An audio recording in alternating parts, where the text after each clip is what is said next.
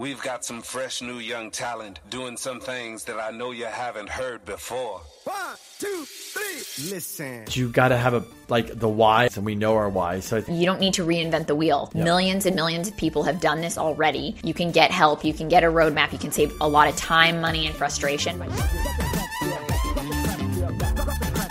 Welcome to the Value Add Podcast with K and K.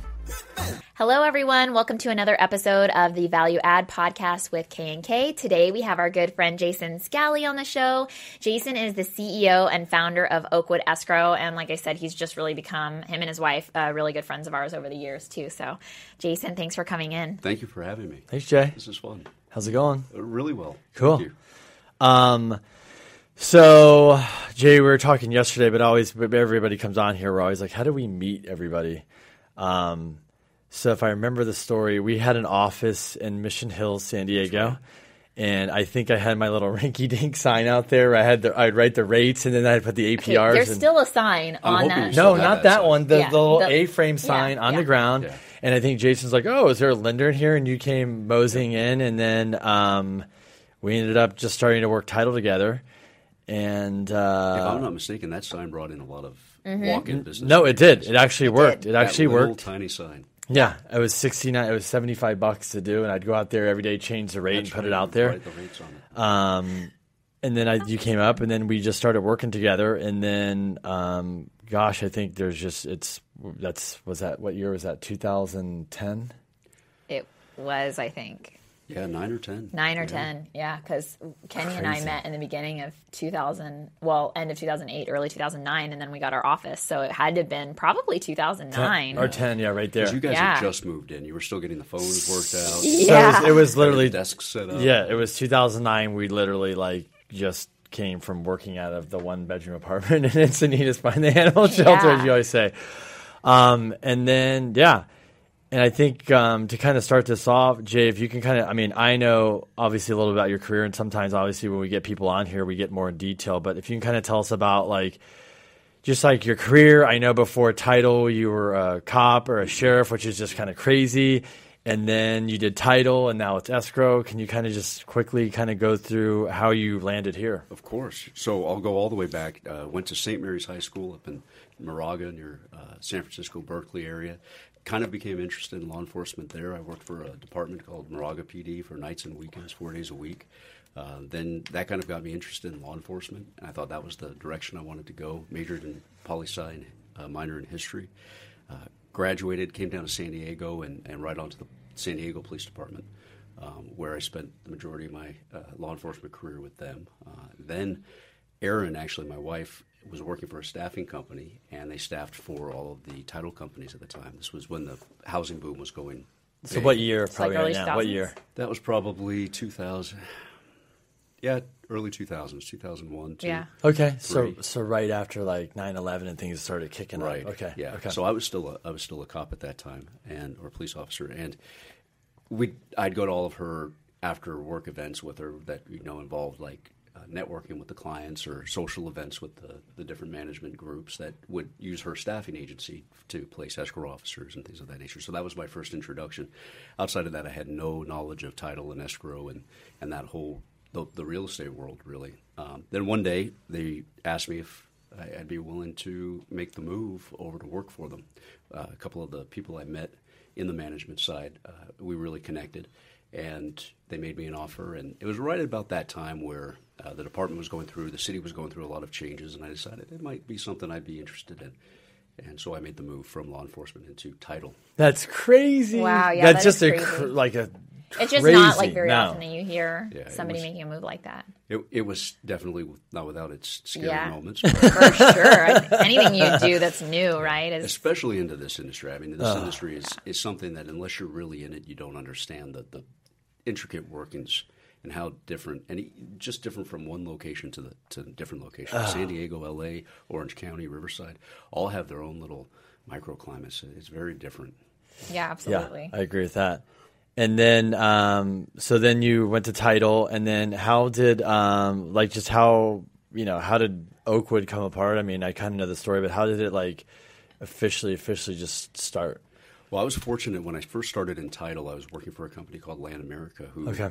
uh, ultimately, in the in the crash of 2008, had to fold up and, and sold the majority of their off uh, title companies, uh, lawyers, Commonwealth, uh, to Fidelity. Um, but at when I first started with them, I was on the developer services side, so I worked with developers throughout California, into Mexico, and a couple of other states. But it gave me the ability to stay in the office and really connect with the team that was doing the work. So I wasn't going into offices and, and like a lot of title reps do on the residential side. Their job, they have to be in the offices connecting with the real estate agents my clients were behind a desk in their office and didn't want me in their office. So my time was spent making sure that their deals were going through and the problems weren't happening, but in our office. And developer services too is more work. You don't just pull a prelim. I mean, you got a lot Yeah. more kind of like paperwork that you have to do really in order. do. Yeah, so they want you to do that instead of like taking them for coffee or doing, you know, you're giving them box you're- seats or whatever it you're is. covering their you're butt. Exactly. You're, Yeah. you're making sure that Yeah. the, the mapping's getting done, that the DRE work's being accomplished, that they get their white paper, their pink. Uh, these are all different phases of, of their development, and and then obviously they they have a lot of needs for. Um, uh, introductions because they're behind their desk so much they're not getting out to networking events so one of my roles was making sure i was able to connect them with uh, you know financing of the right people and Oh, cool. kind of help them in uh, their development of business but being in the office so much gave me a real insight as to what the escrow officers were going through and the title officers um, from the, the back end. And so that connection really kind of got me interested in escrow specifically because escrow in California is kind of, I call it the sheriff of the transaction. Their role is to make sure that that contract and that everything that the two parties have agreed to when we receive that contract is fulfilled. And it's their job to stop the transaction if it doesn't, if, if somebody doesn't do what they're supposed to do. And so that really interested me. Uh, so that was kind of what brought me to the escrow standpoint. And then I uh, had the opportunity uh, to open up uh, an escrow company with some guidance that I had received, and I jumped at it. And that was in 2012. We opened up in Rancho Bernardo, our first office. Uh, we opened up with three employees and myself. I myself. remember that office. And Yeah. it was um, it was very exciting. It was my first kind of endeavor into um, starting something myself. And we opened up and uh, uh, grew to 100 employees, five locations, um, and uh, just have had a lot of fun with it. When did you? St- when did Oakwood start? Like when? When June 2012. June 2012. So from 2012 Seven to year today, anniversary coming up. Yep, Yeah, coming up. seven year anniversary, and you have five locations Five locations. and over 100 employees. Uh, it fluctuates, Yeah, obviously, fluctuates, due just- to the market. Right, and- for sure. Market conditions. But that's like pretty fast growth. I mean, that's insane. It was, it was a very fast Yeah. growth trajectory. Yeah. Which comes with some problems. But also Always fun. does. But you, they say, what do they, I know they say more money, more problems. I think the, the more you grow your business, again, your revenues are up, and that means that you're going to have more issues. So um, I- it's funny, somebody told me one time, and uh, I think it's true, is that we have to kind of look at it as like being honored to take on those challenges because it means you're doing something right, you know? That's absolutely the case. Yeah. Each each one is a learning experience. For sure. And You, I really try not to judge either any problems as good or bad because you don't know where they're going to lead you. And Right. Until you until you have that full story, you can't judge it as, as good or bad. Yeah, and if nothing else, it's like a huge learning experience. Oh, but you're right. Usually, out of those issues come opportunities, right? Things you didn't even see coming. Yeah. And, or changes that you have to make because of that then Yeah. lead towards a positive. Yeah. So, what was your vision too for Oakwood? Like, did you ever imagine that you were going to grow this quickly or have the success? Like, was that part of your plan when you started? growth was part of my plan, um, but I didn't realize that we'd have such success at it, and that really is a testament to our team and the culture that we've created. Um, and that started with really our first three employees, and then everybody we've added to the team since then. We've been we're very very cautious about adding new people because each person brings a new dynamic, a new set of ideas, and so mm-hmm. we're very cautious about who we bring onto the team. But we've fortunately we've been able to bring the right people on that have helped us really be able to grow. Otherwise, we would never have been able to do what we've done. And how did you find like the right people? I mean, Yeah, I've heard a lot is- about it, but I think it's That's really tough in this industry, as you know. 'Cause, yeah. But also, you took a really any part of the industry. I would say more aggressive and kind of a different path. Like you weren't just posting ads in No, I didn't on post a Indeed suit, or yeah. wherever. Yeah. Nothing like that. Yeah. Every single person that works at Oakwood, I've met with, um, and I- I've personally hired. So that's what it comes down to: is I meet with them and I just listen and we talk, and It, sometimes it takes time. Oh, it it's a takes relationship. years. Yeah. uh, and I know a lot of the people. This is a relatively small industry, even though there's a lot of people in it. We all, if you take the time, you get to know each other through different organizational events, through lunches for unrelated, not employment type meetings at all. But you start to get to know people, and as you get to know them, you start to realize that could be somebody that would be a perfect fit on our team. And when that time comes and the ability on the team uh, exists, that's when I would reach out and say, "Hey, have you ever thought about maybe Oakwood?"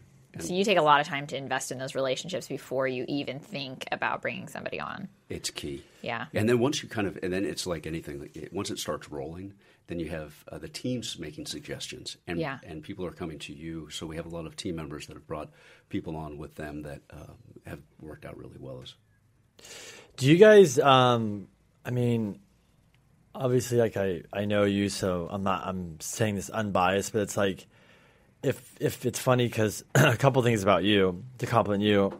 If I talk to people at Oakwood and you're not in the room, it's like. I don't know if anybody would say anything bad about you, which is I've always told you you're. Um, everybody said you're awesome to work for. Like a lot of people are very loyal to you because of you, not Oakwood. Um, but my thing is, is is there? You guys grew so fast. You've obviously taken a lot of market share, which obviously can piss some people off, and obviously get some attention in both. And for you, you're like, it is what it is. But I and I think some now now I think people, you know, when you're doing a good job, when people are trying to copy you in a way. I always take that as a compliment. Yeah, I think that is. Um, do you guys have like you know what makes you different, or is there like a secret sauce, or why do you think you've been able to grow this fast, get all these people, and then obviously retain them? Where because right now I know just even in my industry, loan officers they're getting picked off or moving all over the place, and I think they're not happy or they're getting offered here. A lot of them go for the wrong reasons because of money. But what do you think has like like your secret sauce, or why people are there and you guys are this successful?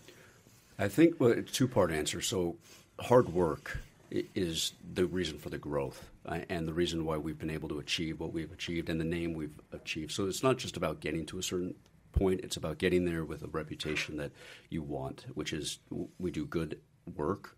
Our clients appreciate the work we do, and we always have the best interest of them in mind when we're doing it. And we want to make sure that they understand that and they feel that, not just that we're telling them that. So that's that's hard work. That's where that comes in, and that's that's the secret sauce is hard work on that front. Okay. The culture, I think, it's just about all of us treating each other with respect. So the main thing in the office, is that escrow always has problems. We're the ones, even if it's not our problem, we're the ones. Yeah, yeah. It's on your plate. it's yeah. on our plate to deliver Yeah. the news, Yep. and so It's that's stressful. Very, very. So it's a stressful industry, and if you're in an office with 20 people, and everybody's having a little bit of a different stress going on at that moment, little things can can matter, um, and irritations can occur the way we've avoided them or, or have uh, managed to, to avoid them on a large scale is that we respect each other, and that's the biggest part.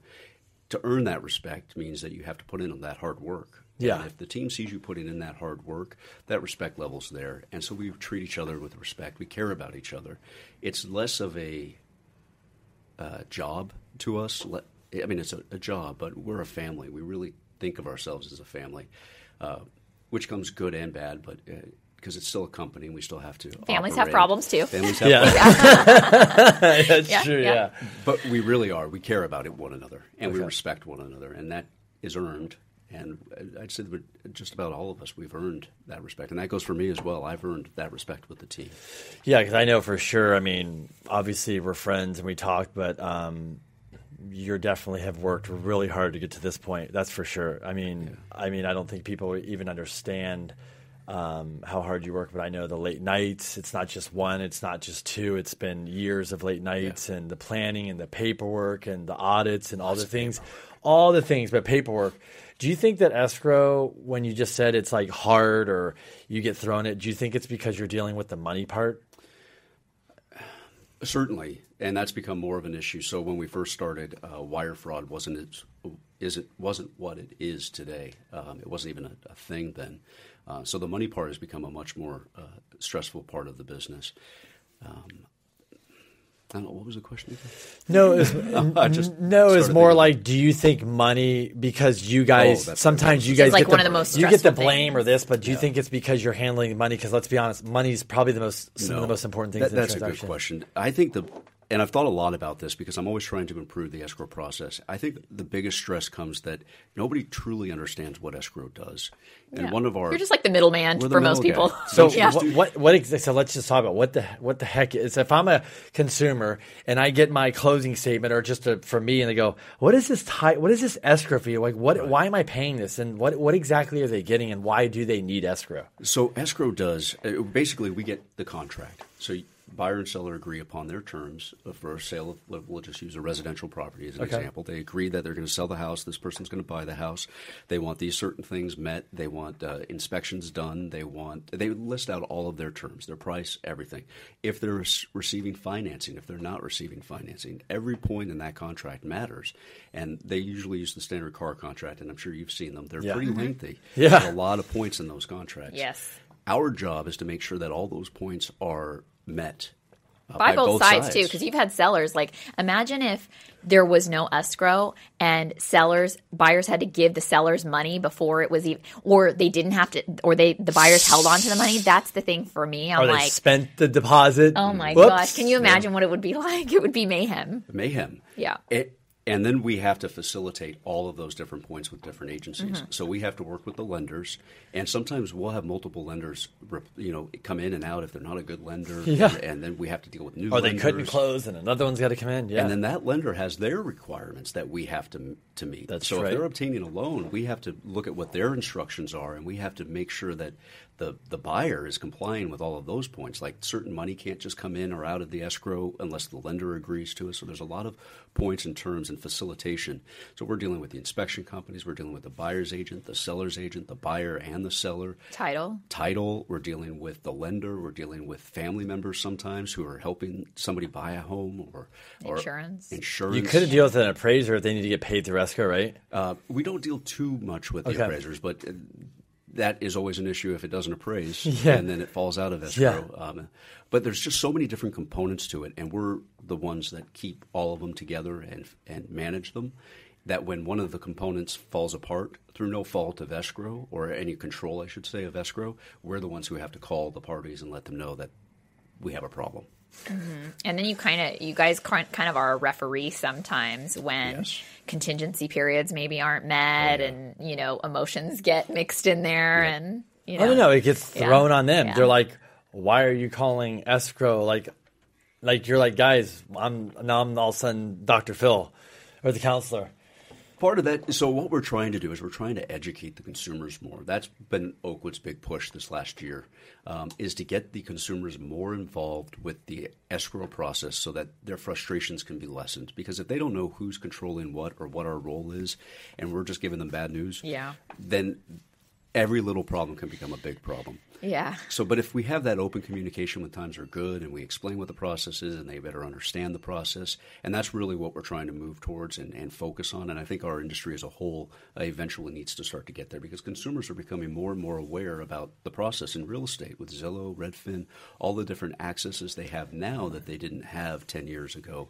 It's really starting to change the marketplace. And so absolutely I'm seeing consumers ask questions that they're obviously researching um, and know to ask, and I'm, I'm thrilled about that. And so that's kind of our new push. Yeah, and I mean, um, it's kind of funny because we all sit at the same table, and you know, for people that don't know, we don't get paid unless the transaction closes. Yes. So I could work hard, you could work hard, you could work hard. If the transaction blows up on day thirty or sixty or whatever, we don't get paid. It's over. If the appraiser goes out, they get paid, or the inspector, things like that. We're Yep. the last kind of people that it's like if it yeah doesn't the work. appraiser still gets paid if the property doesn't appraise. No, appraise even if, you if know, the and- inspector goes out, they're paying. yeah, the, the inspector yeah the inspector get still gets paid if the deal doesn't go through you know What do you like? What is one thing? Um, because you talked about education, I totally agree. Like Crystal and I keep saying this, all the marketing and stuff. We're watching these people. The new marketing is called educating. It's not like, hey, I've got the best rate. People are like, it's more like I got a good rate, but let me explain the process of getting a loan or a commercial loan or escrow and things like that.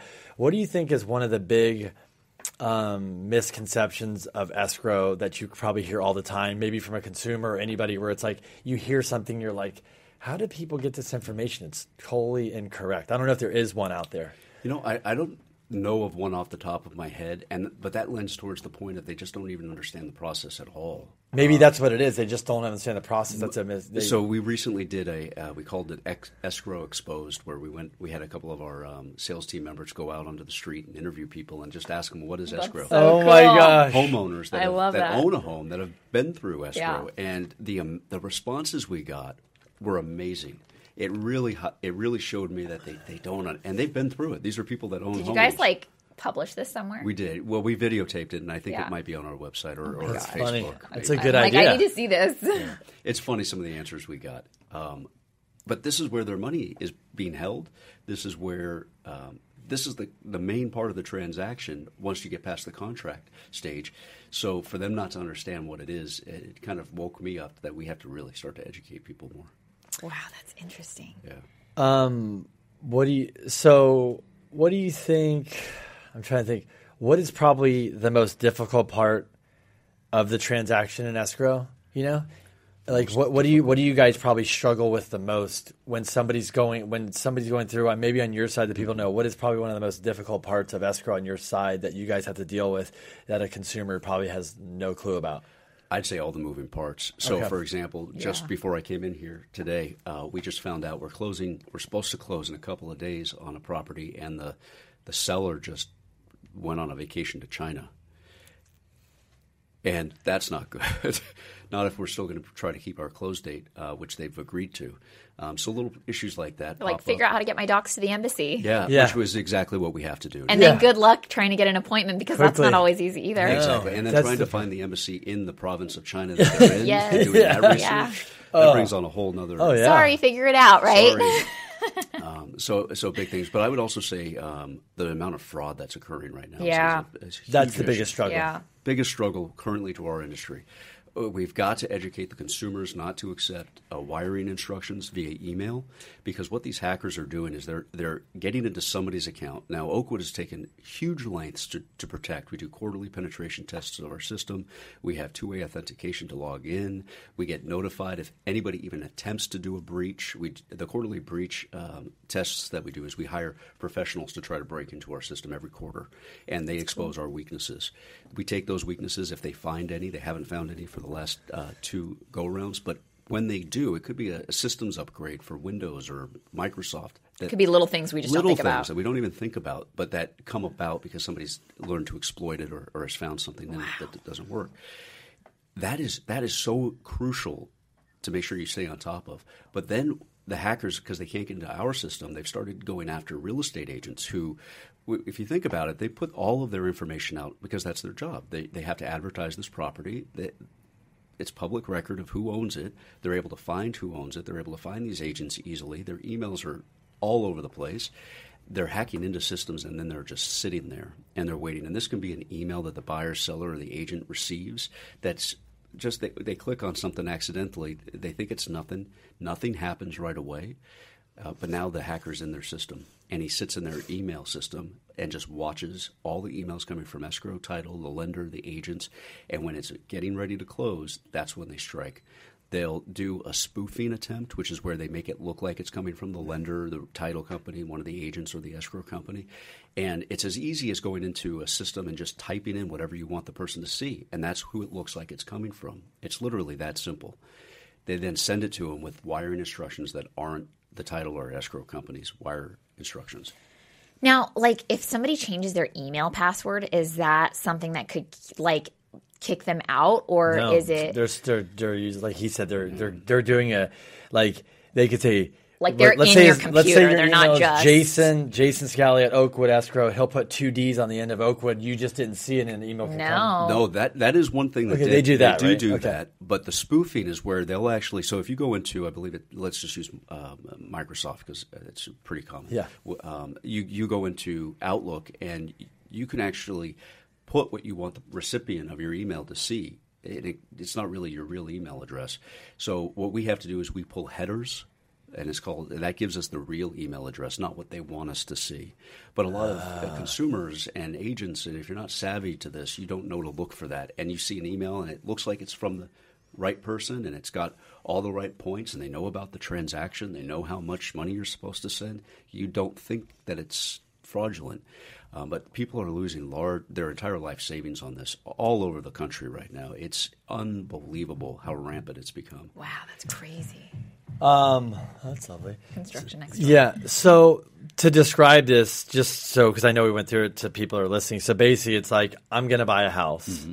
And I'm buying it from Crystal, and then I'm going to wire the money to your company. Right. What somebody's going to do is somebody might intersect the wire. Like you basically tell me when it's supposed to come to basically say, hey, you got to send it to this account. So I take my hundred grand. It's supposed to be a down payment and escrow, whatever. It was supposed to go to Jason at Oakwood, but it ends up in China. Exactly. That's what you're saying is, and it's gone. It's I'm I'm in trouble. we have a very small window of hours to try to stop that wire if we know about it. The problem is is that they don't real, realize it until maybe a day later or two days later, and at that point, there's nothing that anybody can do about it.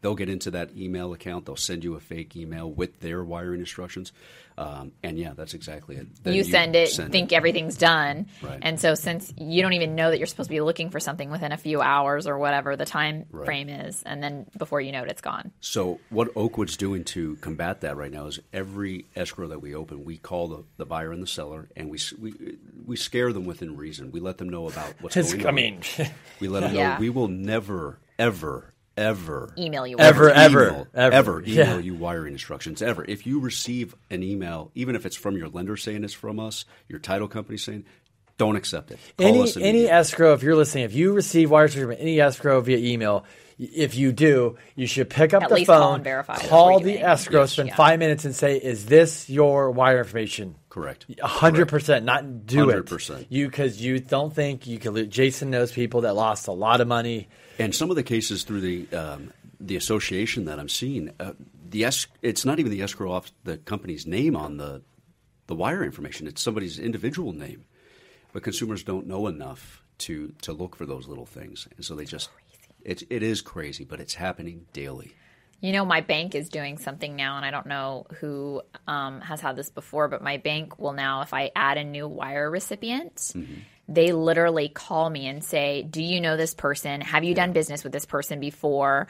So they've been interrogating me on my wires too, like, what's Because the of this, purpose? huh? Yeah, so they're really trying to combat it on their end too, but you never know. I mean, these things do slip through the cracks, but that's, and we've had fraud on our accounts too, just because being in real estate and all of that. So we've had multiple instances where we've had to change accounts. So now I think I'm on the like high, you know, like Risk. yeah, Yeah. risk list. So they they do that for us too, and it's like I'm so glad that they do because, like you said, it's Absolutely, you never know. And then with uh, Do you know how much money been, has been stolen across oh, the country? I'd have or- to take a look, but it's gone up. It also releases them from It's some it's it's a liability. it's a massive number though. Right? Oh, it's a massive number, and if you look at what it was three years ago to com- compared to what it's like today, a gone year, up. hundred hundreds of millions? like Oh, it's like exponentially. so it could be a absolutely. billion Yeah. dollars a year. Uh, we could probably even Google it right now, but yeah, it's hundreds of millions. Monty's going to Google it, so we'll know.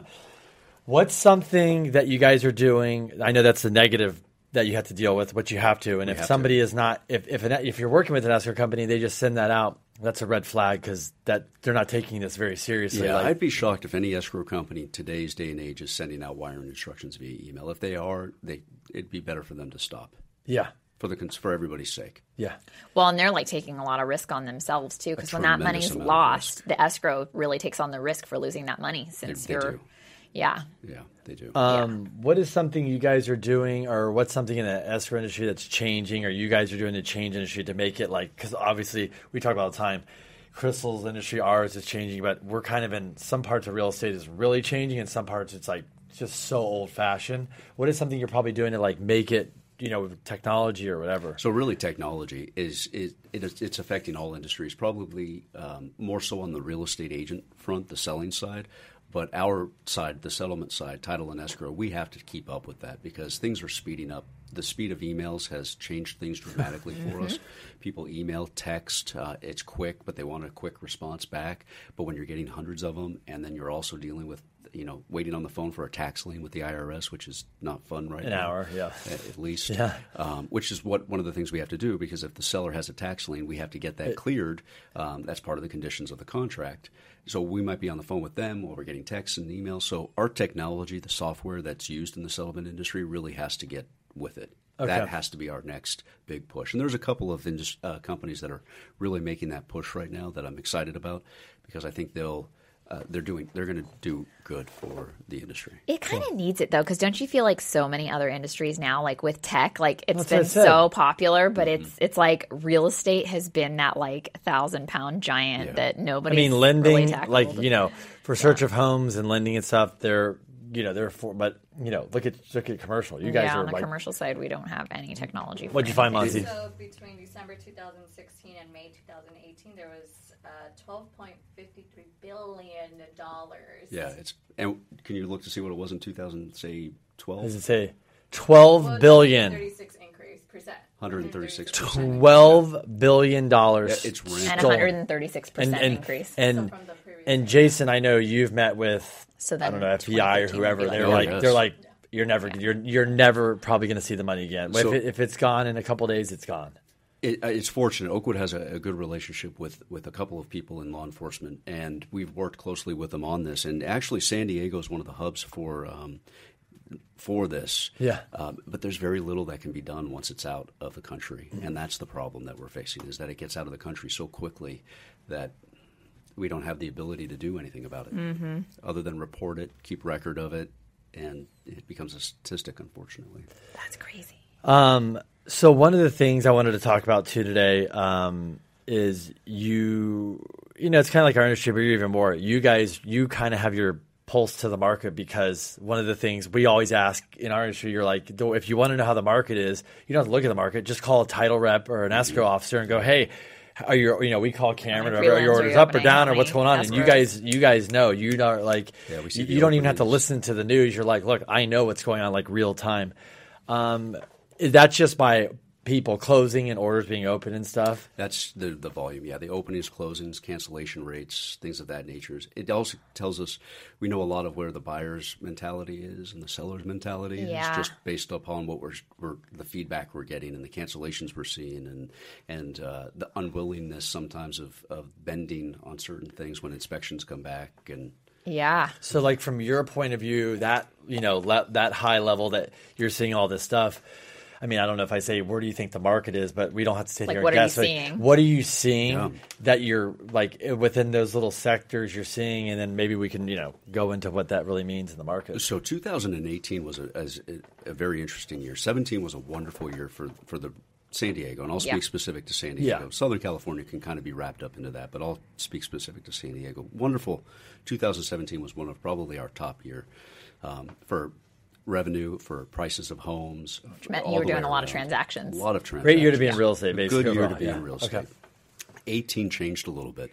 Um, and when I say a little bit dramatically, so 2018 had good weeks followed by bad weeks, is what I was calling it, because we'd have uh, a week with high openings, followed by the next week with very, very low openings and high cancellation rates.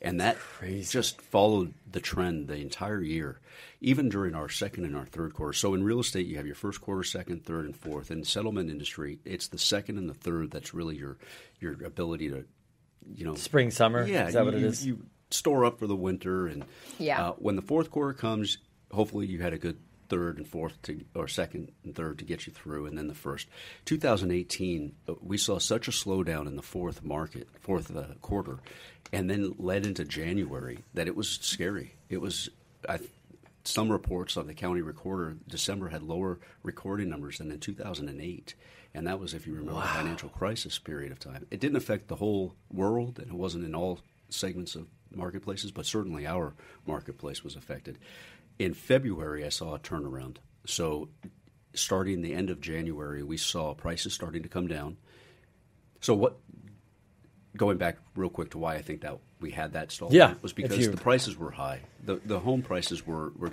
increasing every month. They kept increasing. Interest rates, if you remember, started going up. The feds were raising those rates. Uh, there was a lot of question about what was going on in the marketplace. A lot of obviously political turmoil, and I think all of that just lent towards people being less likely to make exceptions. And sellers, for the m- most part, are in good loans and have nice interest rates right now. So their need to sell isn't as great. So we saw a lot of unwillingness on both sides to compromise to come to a, an actual deal.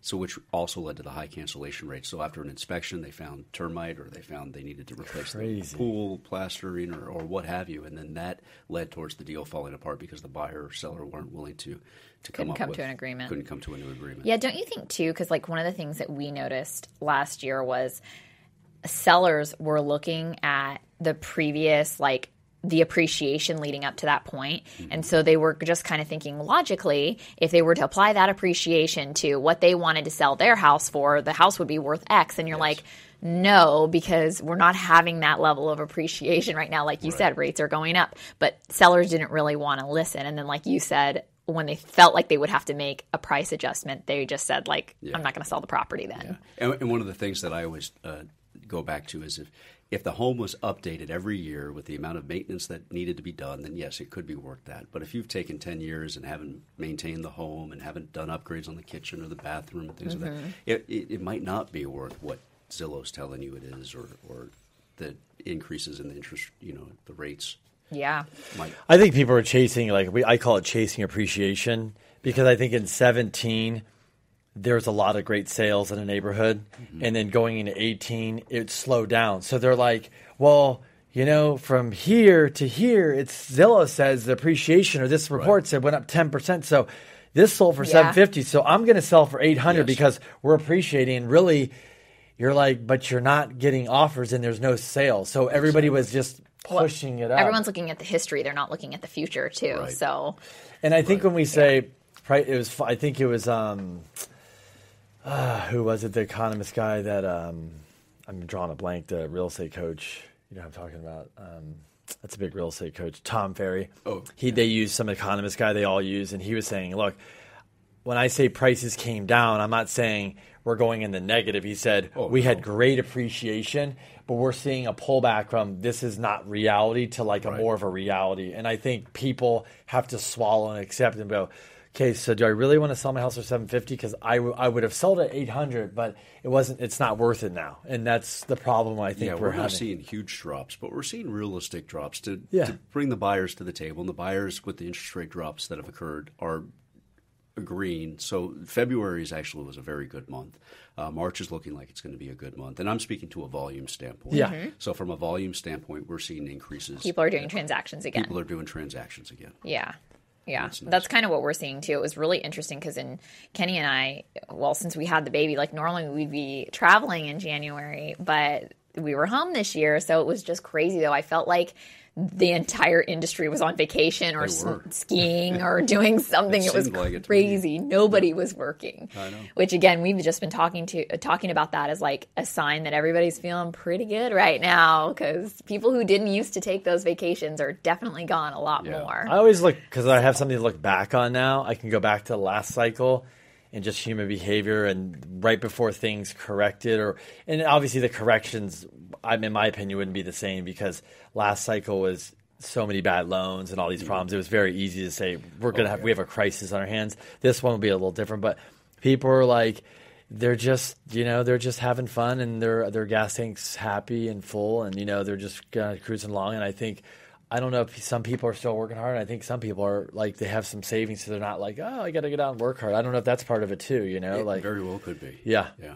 Because I, I agree. There's definitely there's a big difference from 2008 and, and what. We, oh, yeah, people are stressed out of their mind, and I gotta, you know.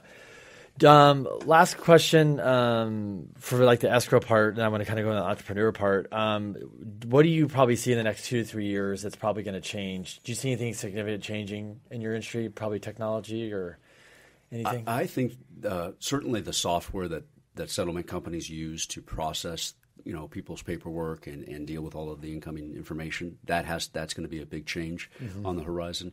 I also believe that the consumer awareness of what's going on and their involvement in the settlement process is going to increase just because their knowledge is increasing already. Um, I also see a play on the technology front to tie into a lot of the online things that are occurring with Zillow, Redfin, and companies like that, E- Keller Williams, uh, all building platforms where a lot of the real estate transaction will occur uh, through technology. We have to be able to meet and match that and be able to accept it through technology instead of saying, okay, you did all your technology on that side, but now you got to convert back to paper and pencil and come on and You got to be able to plug Yeah. in. You got to be able to plug in the to system. Yeah. It's Okay. got to integrate. If it doesn't integrate, then our industry is going to have a problem. Do you see too, just like a lot of the day to day tasks becoming more automated within escrow? It has to, just Yeah. because the amount of um, regulation and the amount of process to what we do has increased so dramatically. Uh, because every year you learn something new, the industry learns something new. We have to put new things in place to protect consumers or to, to better guard them or to better inform them. So e- with each one of those things adds more work. So we have to be able to have it to where it's automated. Otherwise, mm-hmm. we won't be able to do what we do currently. Yeah, and it is. It's. I think it's scary when the technology first comes out because there's a lot of bugs and things. But then, secondly, I- I mean, you still have human error to deal with too. So some of that automation could be really good. I mean, just for things that are easily measurable. Oh, it, That- yeah. welcoming every aspect of, of it. But change, that's the one thing that's inevitable in life, but nobody really loves it. Yeah, so. because what I noticed too is like some of the best escrow officers, I mean, that are really busy, they either have to have a really big team Mm-hmm. to help out or they're just like nonstop. Like it never Oh, yeah. sleeps. I mean, some of our escrow officers we're talking to on nights, weekends, Oh, they're making things happen because, like you said, Especially that that volume, good, how do you get it, through yeah. it all? You, you have to. Yeah, they have to. And there's so many kind of emergencies that happen, like these last minute closings, and everybody's in a rush, and it's a fire drill. Yep. Yeah, they kind of like have to deal with all that. Oh, absolutely. Yeah. It, it's a full time job. Yeah.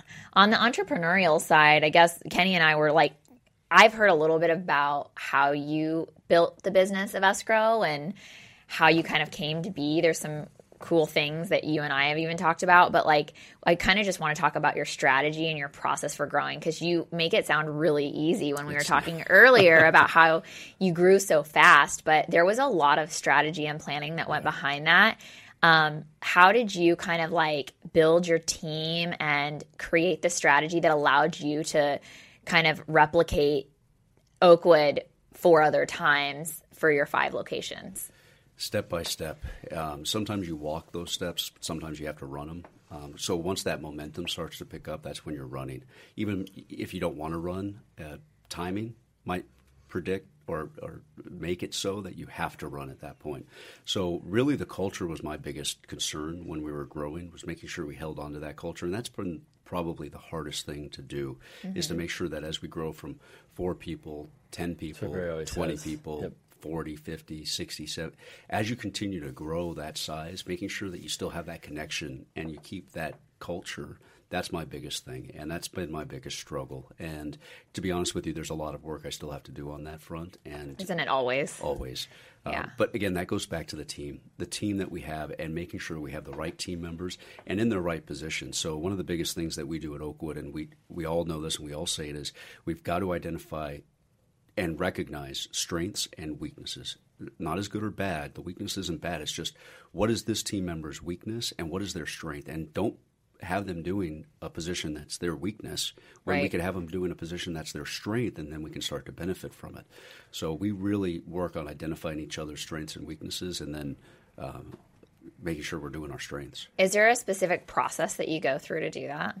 No so i've been looking into different processes Yeah. and there's, there's so many different people that do different things. there's tests and there's Yeah. online things Yeah. and i know um, uh, there's a couple that i've heard of that are, are supposed to be really good but i've not implemented like a test system it's just more of like getting to know somebody and seeing what they're good Yeah. at okay they're they're really good at, at meeting with people and talking with people but they're they really lack on the detail well detail is really important Yeah. so let's put them in front of uh, you know going out and talking to the clients and meeting with them and explaining the paperwork and we'll have this person who hates that but is really good with detail doing Yeah. the detail work and so just kind of Yeah.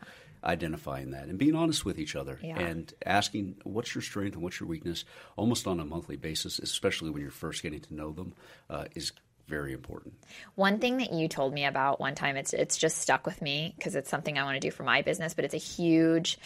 Um, it takes a lot of time. Was the operations manual that you created? Oh yeah, Like, because everybody talks about that now when they're starting business. yeah, It's I mean, what made you decide to do that? And how much time did you spend on it? And Do you have a how did it statement? how did it help your business? I say that that's when we became a real company, Yeah. in the sense of of being a you know a corporation. So Oakwood Escrow is a C corp, um, but it's when we when I sat down and actually created that, and we did that because of CFPB, the Consumer Financial Protection Bureau. They regulate the lenders that we work closely with, so the, the lenders have to make sure we comply with what they have to comply with. So it was very important to me that I showed our partners in the industry that we were going to do everything we could to match what they had to do. Um, so we decided to do an SSA 16 audit, SOC 1, SOC 2, which was looking back on it, I can't believe we did, but we did it. Um, and it was at that point of realizing exactly the policies and procedures we needed. Now, our industry, for me specifically, I didn't have something I could cut and paste that had already been created. So it was literally me sitting down and creating it from scratch and pulling from different people that I know in the industry that could offer guidance. And, and obviously, a lot of our law connections, our, our attorneys that we work with, were able to suggest a lot of uh, verbiage and, and things of that nature. But putting the entire policies and procedures uh, packaged together created those systems, and it was it created the framework that supports the growth that we've had. Because with those, I've got something I can reference. And if it doesn't, and we can change it, and it's changed, you know, we'll do updates to it, and it'll change throughout because it's a living organism. But it creates that framework that we build everything on. And that's very important, that foundation. And we had operated for two, three years without it, and we obviously were growing and doing well. But once we had all of those firmly in place, and I'm talking about down to minute details. No, no, of you would tell me like how to change the paper and Yeah, the every- copy Yeah, machine. They yeah. you had to do that for them, right? They needed the audit. We did every yes. I, I might have gone a little overboard on some yeah, things, yeah. but we did. We went into that That's kind of funny. detail because I wanted there to be a reference point, so that if somebody was wondering how they should, we kind of had a standard of a process to it. I think that probably the majority of small to even medium sized businesses probably don't have that and they, They have don't. probably been in business for a really, really long time. How long did it take you to put that together? It took me, eight, oh, I'd say, six to eight months to put it together. and how many? Wow. Like you were working like crazy hours. That It time, was well, so I still had to run the company, obviously. But then uh, at night, I would work on these, and we have a big dining room table, and I had that entire dining room table filled with different piles of different things I was working that on. is a very to- large table.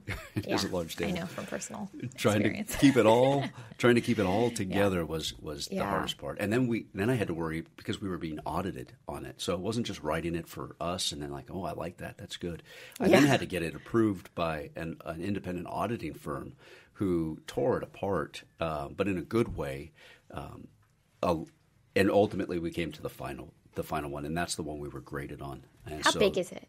it's Just curious. well it's multiple policies and Okay, multiple procedures okay. so we have a policy so like hundreds and hundreds of pages. hundreds and hundreds of Yeah. pages. Yeah, yeah, hundreds and hundreds of pages. no, it's crazy. Like that. That is Like he volunteered. You vol you you paid a company and volunteered to be audited and go through this process. But process. that's a yes. Goliath of a task to take on too, because you it's not like so easy to just hire someone to do those things because nobody knows how you're going to run your company. and we looked into hiring people, and, Yeah. and we went through probably three or four different people, and just in the process of trying to interview them and explain what I needed, I realized I can't teach I you have to do this. this. I, I'm going to have to do this. Yeah. Uh, because it's like an email policy, uh, cell phone policy, and on a s- email on your cell phone policy. Yeah. After work, using your cell phone for work, uh, information about people on your cell phone outside of the office. All of these My things. gosh. Because we're dealing with people's personal information. Yeah. Yeah. And it's very a confidential. problem. We have Yeah. to make sure that we keep it confidential. So, what kind of security does the phone have? Then, writing the security requirements for phone, uh, computer, laptop, home computer, if they access at all the network through home, all kinds of different policies. Wow. And then like you said you put it through an audit which nobody ever signs Yeah. up to audit themselves. Yeah, except No. for us. Yeah. Did, yeah. That was smart. And it's That also not cheap to audit yourself It's either not. on top No. of it. So it's like a huge time investment, like a financial investment. Right. And then you had Stress. to c- create all this homework for yourself of these hundreds of pages of your operations Yeah, I, manual. A few times I thought I was crazy. Wow, you're like, why did I do this? But it, it, hindsight, it was everything. yeah, that's crazy. I think usually some of the most challenging things are probably the best things to do. But it's, it's like one of those things I've wanted to do too, but you're just like, you're not, if you're not forced really to do it, which I guess is the reason for the audit. Um, I wanted to go back a little bit to your culture because I, we've been to not all of your locations, but a handful of them. And for us, like the minute I walk in, it's like, it does not feel like an escrow office at all. No. So, Thank you. how did you come up with that idea? Because I know that I've been to a couple of your escrow offices, and for one, like there's like every like goodie or like snack or things. Was that like, your idea too? Yeah, I love chocolate. Was that your idea to like? Was that was that your idea to like design it, was. that way? Yes. Yeah. Yeah. But it's like in these cute little jars, and you have like these No, it's, living you would love their room office, areas and like phone boxes and bar kind of like bar looking things, but you know snacks and stuff. How did you come up with that idea, and like how has it like what is how has it been t- like received by all of your clients? It's a good question. Yeah. So, being in the title business before opening up Oakwood, I was in a lot of different ed- escrow offices, and having bought and sold homes in the past, I personally have been in for signings. And the experience I used to remember was, you go into a signing room, and they'd literally have file boxes stacked with old, Yeah, yeah. which looking back on it is amazing because your social security numbers are in there, your credit card numbers are in there, all your financial information are in those boxes, and I'm sitting next to it. And that was the way it used to be done. Um, I'd be shocked if anybody's still doing it that way. Certainly we're not. But we'd go in and it was just this horrible feeling and it was already a stressful process. So I'm going back to me as It's like an personal buying and interrogation room, kind of. I feel like really It's just sterile. boring, and just- stale offices. They're not. They haven't been upgraded in twenty years. It's like, yeah. And after we bought our last home, um, our current home, I said, you know, this just. It, it was a wonderful experience in the sense that we got the house we wanted and we, it worked out. We were through it, and but we were in there signing all of the paperwork, and it just it didn't feel joyous. celebratory. Not at all. yeah, yeah, yeah, yeah. And so I thought, well, this can be done differently, and that was one of the reasons why I thought maybe we should. Op- let's. I'm going to do this. I'm going to open up uh, an escrow company, and we're going to make it different, and we're going to create an atmosphere with the consumer that when they come in, it feels like a home. Maybe not their home, but our home, and so that they feel that they're in somebody's home when they're signing their paperwork and doing that last stage, and hopefully it'll bring a joy that when they leave, they're like, oh, that was. It just adds to the experience instead mm-hmm. of subtracting to it. really. Mm-hmm. I mean, I have people go there and sign. They're like, "Hey, have you been to that escrow office? That thing is ridiculous. It's the nicest thing." And they're like, "Usually they're dumps." It's like whatever, but yeah. I mean, that's a good. Refl- that's that's what you wanted. That's the That's what we reaction you wanted. wanted. Yeah. I think a lot of escrow offices don't see the value in that. And so they're thinking, like, well, if they want to spend all that money to make those places nice, like, how has it really helped you in building your business? And can you talk about that a little bit? I don't know if I can tie a specific dollar Yeah, amount. Yeah, not a specific dollar amount, profit. but yeah.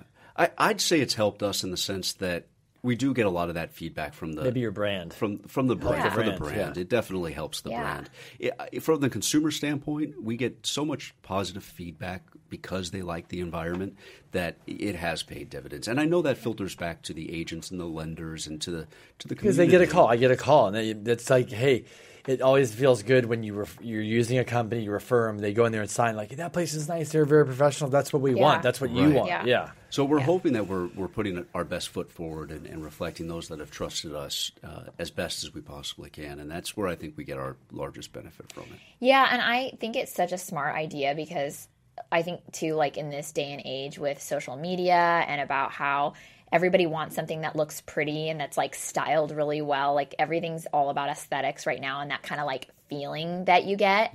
um, that I, I feel like title and escrow felt excluded from that. and it's I think we all have to step it up. It's funny because people walk into our office. Your office is beautiful, by the way. Thank love it. you. And we had so much fun with it, but we've had other people go like, Man, I really need to. We should. Also, for us, for for our team, we live there. I mean, we spend more time That's the sometimes other in the thing I office than we always do at home. Sometimes, like always. I know. yeah, yeah. No, I. So it has to be. It's it's our home. It's an Yeah. environment. It's our Yeah. environment. I mean, it's not just work. It's if it it's our home. Yeah. and that's important to, to keep in mind when for us and for our consumers and our clients that we work with. Um, and so it matters. Environment matters. Yeah, and that fits kind of into the culture that you were talking about too. You can't really create a great culture if you don't have a great space to. I think it's tough. Culture. It's like if you live in a place you don't like or it's kind of dumpy, I feel like that's your mood. If you live in a place you love and you can make it your own, it changes your mindset. Yep. It really does. What do you think um, through the process? What's probably been like the biggest challenge or obstacle, like growing this company? Uh, keeping the culture, making sure That's that it. I don't lose focus of why I started it and what the, the focus is, and that we all that we keep that culture as we bring on more and more people that are, are coming from because everybody's coming from a different it's the culture environment. thing's big. That's what it is. different yeah. culture, and so getting them in into Oakwood, and then um, kind of staying that same family environment and respect level. That's that's my main focus. What's been the biggest reward? Seeing that it's working, Yeah, seeing that we are able to achieve that same culture, and we're and um, bringing in people that might have been at a company where it was the exact opposite, and that's what they've always been involved in, and have always lived with, and that's just been their norm. Coming into our environment, and then slowly starting to see them change, and uh, it, it, there's a physical change to it that occurs with some people, and that's that's a big reward for me. What do you think the biggest, um, you personally, maybe you and Aaron both, but you personally going through and building this company from now to then, what do you think the biggest personal change has been for you through it all? time, just the amount of time that it takes. i if you've never started a company and, and been the owner of a company, it's hard to fully explain. Just you never stop thinking about it. You never are off. It's your baby. It's your baby. Yeah. And every little thing you worry about to down, I mean, just every little thing can affect it. And change is something that's always happening and it can turn on a dime. And so you're just constantly thinking about ways of growth, uh, changes that have occurred in law, um, employment law or HR, things that have to come up, you have to change, uh, implement. Just you're always thinking about it. So you're always working, you're always trying to strive. And then our team members have lives that occur and that, that affects and then they'll be affected by something that's happened in their life and that you know they're close to me and so that affects you know emotionally as well. And so you just have a, a lot of turmoil going on and it takes a lot of time. That that's probably the, the number one thing is if you can learn to manage that effectively which i'm still trying to, to do um, then you can you can have fun with it and, and really grow from it. But it, there's a lot of work that that is taken and long hours. How do you um, like for somebody that might be listening that you know wants to start a business or escrow on that point? Um, I mean, Crystal and I, you can sit there until you've done a company, you've done through this whole thing. It's really until you've done it, it's like you can't really describe it. But but, but yeah, yeah. but how do you? When you have one location, you have five locations. It just doesn't stop in your mind. It's just it's always going. How do you deal with that? Just as being a CEO and leader in a company, like you know, you got to deal with fires and personalities and everything. Like, how do you keep your calm and the smooth Jason that I know? Because obviously, like some days, I'm sure I know there's days you deal with problems and you're like, holy smokes, and it hasn't been an easy road for you with a lot of stuff. It, it's been a lear- it's been a learning experience for sure. I think what I do uh, is I treat each situation. I've kind of come to a realization of that no good and no bad Yeah. uh, philosophy of what I, I go back to because you don't know what the end result's going to be yet. So I try not to put emotion into what seems like a negative situation. I, I put effort and time into resolving the issue, but without any emotional or, or putting a label on it, so to speak. So I don't label it as negative. Mm-hmm. I just it's my job okay, this is what I now have to focus on. And I, I try to treat it like that. Also, a little bit of time blocking in the sense of your mind will automatically, your mind wants to solve problems. Mine does anyway. So it wants to work on different things. And so it'll, even in watching television, a problem will pop in and it'll start to try to solve the problem. It's consciously trying to keep things out at times when you should be present for other things is important. And so learning how to do that has been a big uh, uh, goal of mine and, and something I work on constantly. I love what you said about like not putting a label on things and like keeping the emotion out of it because I think, I mean, it's, It's something tough. that everybody struggles with at times. It is times. tough. It's I tough, do. That is a good way to. That's a good really way to cool. think about it Yeah. because. Yeah, I mean that is something that it's like I, I mean I even struggle with, but yeah, that's just that's that's I think that's a battle for anybody that's like in a position where you have stress and you know, Especially when you really care about something, though. Yeah. It's because really when it's stressful, hard. everybody's looking at you like, okay, let's see how he Yeah, does. Let's but that's really cool. Yeah. I like that. That's a good nugget there. What do you think if you if you had to go back um, to June 2012? 12. Oh, I thought it was a, what are the one or two or three things you'd probably do differently now that you're here? hindsight's always that that one in law enforcement we called it Monday night quarterback. It's very hard to to look back because now you have all the answers. So obviously starting something is is difficult um, when you don't have that information of hindsight. But having it, I would say uh, knowing who you're getting involved with is very important. Okay. Um, having the correct foundation is very important. Okay. Um, and setting that foundation to support the growth that you have planned and having a plan. Uh, those three things are probably the main uh, things that I, going back, would have told myself to do a little bit more, uh, spend a little bit more time on.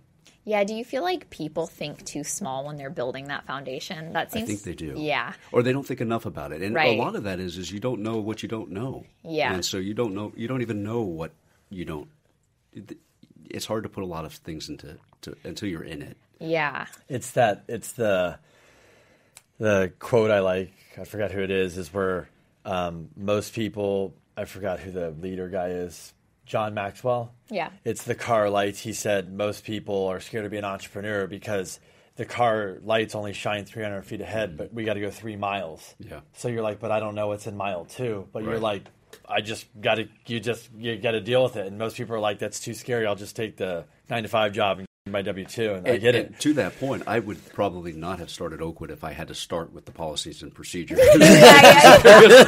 You're like, I'd never get this. I'd have been done. like, "That's it. We're, I'm not doing this." Yeah. So, yeah.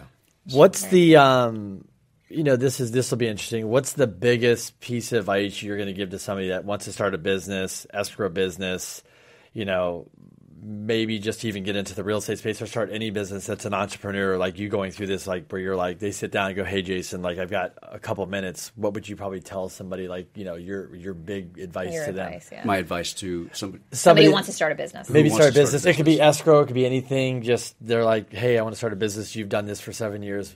you've got to first look at the numbers. You've got to make sure that it's doable with what you have and what your capabilities are. So numbers are key. I mean, because you're bringing people are going to rely on you for their paycheck, for their salary, for making you know, their college, your kids' college payments, things of that nature. So knowing your numbers are very important. Um, also, understanding the industry is crucial. Um, having that's where I think I've also been able to um, excel in, in growing Oakwood is I've I know the San Diego real estate marketplace, and I I had some experience in it already and that's the key is knowing your industry and knowing where it's going you don't want to get into an industry that that then you know when ford started making cars and you're in the horse industry you're in the wrong Right. industry Yeah, yeah, yeah. Right. so it's very important to know what the industry is about so those two things and also to make sure you you know you can have fun with it because if you're not having fun with it you won't get very What's far the point? You know? So if Yeah. you can go in a time machine and go back and you have a conversation with the 21 year old Jason, what would you what would you tell yourself? Gosh, what was 21-year-old? Jason doing at 21? Well, you're you're you're here and you can go back. What would you tell yourself? Like you know, what would you tell yourself? Uh, would you what would you what would that conversation look like now? All the stuff you know well that's an interesting uh, from a bu- purely a business standpoint could be life, business, Life. whatever. Yeah, general. I think going back to the the uh, the no good, the no bad, just uh, don't label things. Just uh, and learn to be mindful. More mindful. At 21, I wasn't as mindful as I am now. So I think that's a process that is developed. Again, you've only got the headlights that reach so far, but. Um, yeah, mindfulness is a, is probably one of the greatest. Yeah, I would have told myself to be more to learn to be mindful. Very cool. That's good. What's your um, what's your why? Why when I say that, like, why do you work so hard? Why are you building this? Um, you know, you were at a you had a position before where you know you were making good money probably, and you know, but you just said, "Oh, I'm going to go over here and and work five times as hard and build this thing." But always, always, I always there's a when I know the why, I feel like it, it helps me understand you know somebody better. That goes back to the um, the third reason of the you make sure you have fun with it. I, I look at it as a journey, and it's part of the um, just part of the experience of getting there. I, I really enjoy. So I, I left the challenge of, of law enforcement um, and did a few different things in that, and which were challenging and fun, and each one different. And then when I moved over to this, completely different. And then same thing within this industry is is doing the different things. So in law enforcement, it was crime scene investigation, uh, short stint uh, investigations, um, uh, PERT team members. So all different types of it, things within that industry, and then in this industry, this was kind of that next journey, that next step I wanted to take, and and growth strategy. And it, to be honest with you, it's it's one of the most challenging uh, experiences I've ever had, but also one of the most fulfilling challenges I've ever had, which has been really um, nice. That's awesome. Um, so what's next? What's next for Jason and Oakwood, and what do you kind of see on the next, you know, 12, 24 months? Well, continuing with the culture, um, making sure that we're 18 or 19. I want to see what it's going to be like. I have to see what the marketplace is going to be like. So the jury's out exactly on what Oakwood will be doing. Um, we'll, we'll still be around. We'll still be here, but I'm going to be very cautious because I have our, our entire team. I, I want to think You've about gotta be strategic. sure- very strategic. Yeah. yeah. And now if the market goes like gangbusters, and all of a sudden uh, March and April and May, June, July, Then just you might have 10 explode, locations.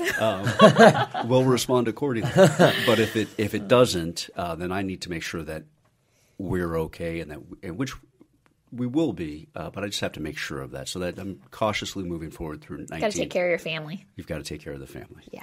Don't you think a lot of people are uh, with the real estate market and general economy? It, it's like people, you know, the the, the R word, the recession word is coming, Mm-hmm. but that doesn't necessarily mean it's going to be for real estate because a lot of people could, if the when it goes down a little bit, there's so many millennials and people on the sidelines. They get good rates, good prices. Let's go. So it could be good for us.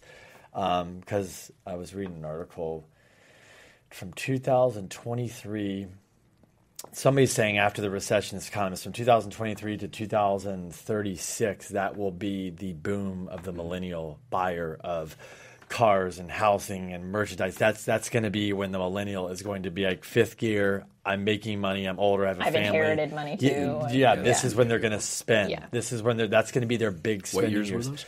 2023. Let me jot that down. 2023 to 2036. So even if we hit a blimp here, um, you know, it's just it's just interesting because everybody asks, "Oh, what's the market?" I'm sure they asked you, and you're kind of like, I just go fundamentally, we're not there's there's not the loans, there's not this big old crisis before. I mean, I know there's student and the market and all this, but it's just you know it's going to be interesting to see what happens. But everybody has to deal with the market on our industry. Title, all, everybody has to make moves, and you're just another you're just another company that has to deal with it and making moves. Yeah, change is inevitable. There's going to be change, constant change. That's one thing we know is absolutely going to happen. But Yeah. what's going to happen with the economy? There's so many different things going on right now, and it's all it's a bit of a guessing game. I read so many articles, and there's so many differing opinions that who's right? I I don't know. I think we all know that we're just kind of at that time, like we've had a really good run. Yep, we and know that, that. something's Right. coming.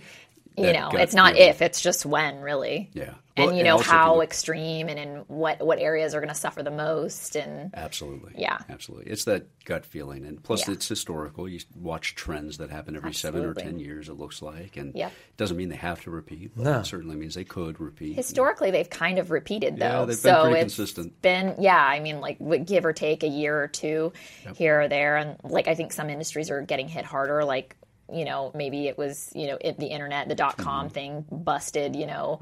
A couple recessions ago, and then this last recession was really tough for real estate. And who knows if But the recovery is really good. you know if it's going to be a little softer for us this go round, or a little, Right. you know.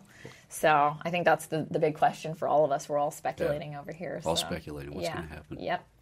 Cool. Well, Jay, thanks for coming on, sharing you your story, learning a little bit more about you. you. Thank Appreciate you very the much. time. It was fun. Thank Cool. you. This podcast is a part of the C Suite Radio Network.